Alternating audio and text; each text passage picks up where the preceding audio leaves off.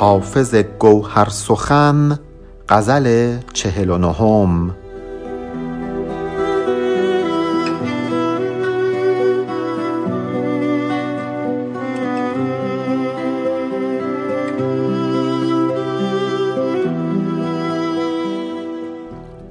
به دام زلف تو دل مبتلای خویشتن است. بکش به غمزه که اینش سزای خویشتن است.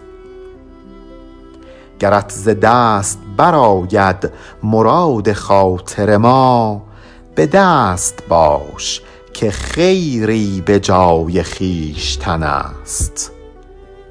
به جانت ای بت شیرین دهن که همچون شمع شبان تیره مرادم فنای خویشتن است. چو رای عشق زدی با تو گفتم ای بلبل مکن که آن گل خندان برای خویشتن است. به مشک چین و چگل نیست بوی گل محتاج که نافه هاش ز بند قبای خویشتن است. مرو به خانه ارباب بی مروت دهر که گنج عافیتت در سرای خویشتن است.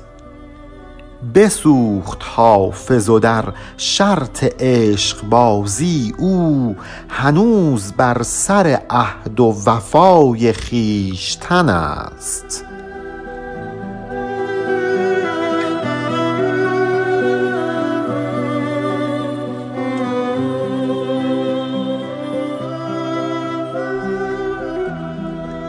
غزلی که پیش روی ما هست رو حافظ بعد از اینکه از تبعید برگشته به شیراز سروده. همونطوری که احتمالا می‌دونید شاه شجاع حافظ رو تبعید می‌کنه به یزد. دو سال در یزد میمونه یک سری اتفاقات میفته و او برمیگرده مجددا به شیراز. حالا حافظ برگشته به شیراز ولی شاه شجاع به او توجهی نمی‌کنه. حافظ هم اوضاع خوبی نداره. این غزل یک غزل خیلی تلخی هست. نشون دهنده حال ناخوش حافظ در شرایطی هست که مورد التفات دوست قدیمی خودش یعنی شاه شجاع قرار نمی‌گیره و به تنهایی داره اوضاع رو سپری می‌کنه و شرایط به کام او نیست. به دام زلف تو دل مبتلای خویشتن است. بکش به غمزه که اینش سزای خویشتن است. من اسیر عشق تو هم حقمه که بخوام آزار ببینم و سختی بکشم. ای معشوق من من در دام زلف تو گرفتار شدم من اسیر زلف تو شدم. حالا که اینطوریه حقمه که تو بخوای منو با غمزه و با بیتوجهی بکشی.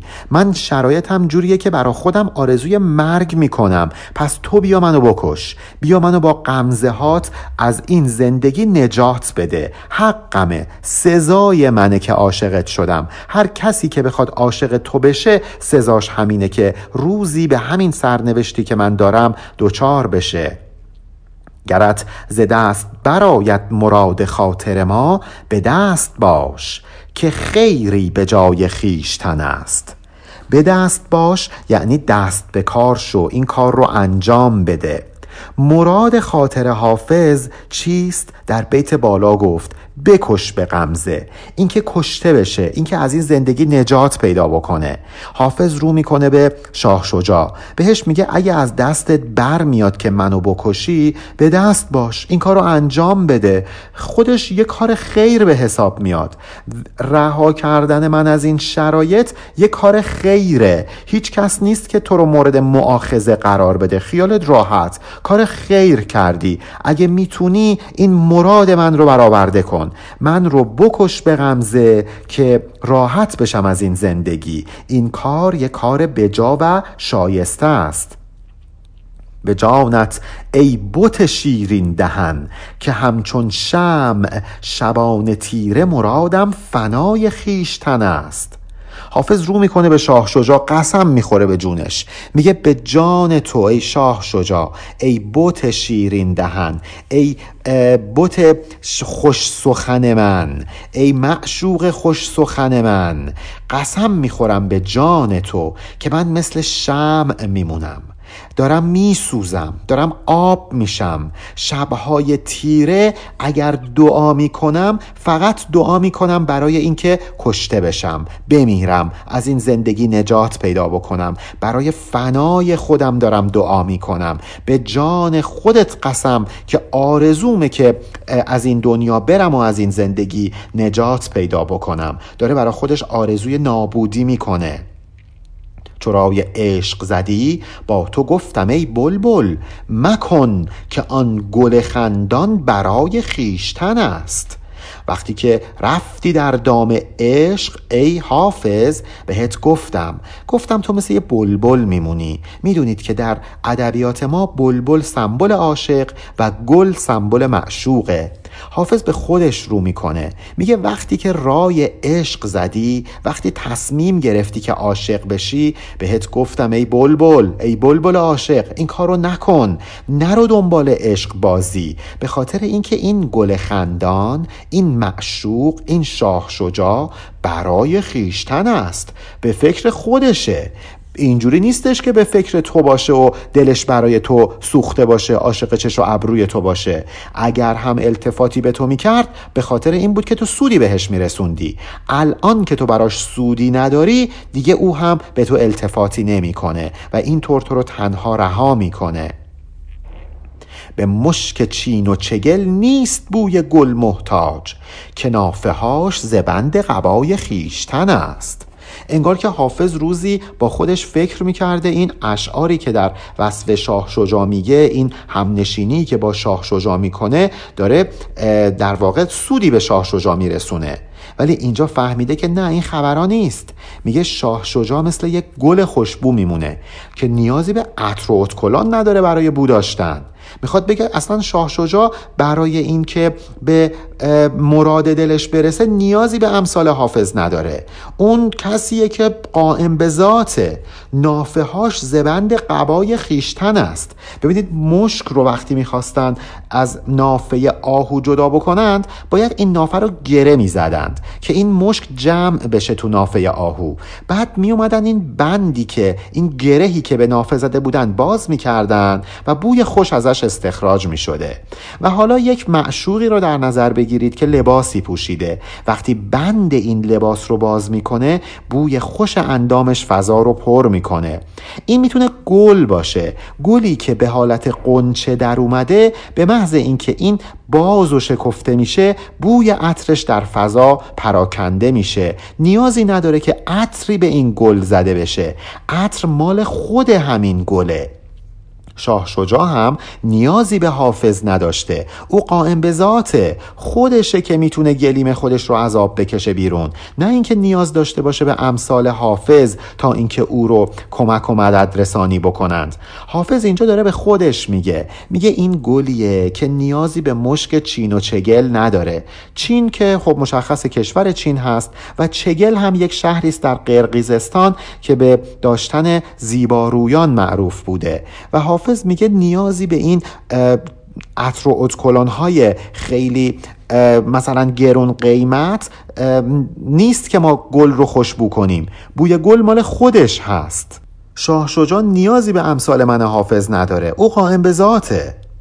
مرو به خانه ارباب بی مروت دهر که گنج عافیتت در سرای خیشتن است. اینجا حافظ داره شاه شجاع رو ارباب بی مروت دهر خطاب می‌کنه.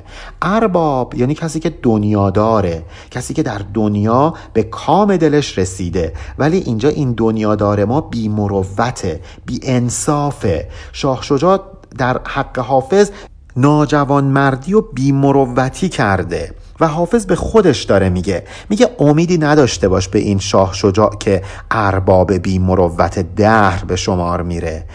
سلامتی مثل یک گنج میمونه. گنج عافیت اضافه تشبیهی. اگر می‌خوای گنج عافیت رو داشته باشی سلامتی که خودش یک گنج هست رو داشته باشی باید در سرای خودت باقی بمونی. یعنی دست طلب به سوی این و اون دراز نکنی. این گنج سلامتی کنج خونه خودت پنهان شده. برو و اونجا گنج عافیت رو به دست بیار. نه اینکه دنبال این گنج عافیت در خونه ارباب بی مروتی مثل شاه شجا بخوای بگردی. بسوخت حافظو در شرط عشق بازی او هنوز بر سر عهد و وفای خیشتن است.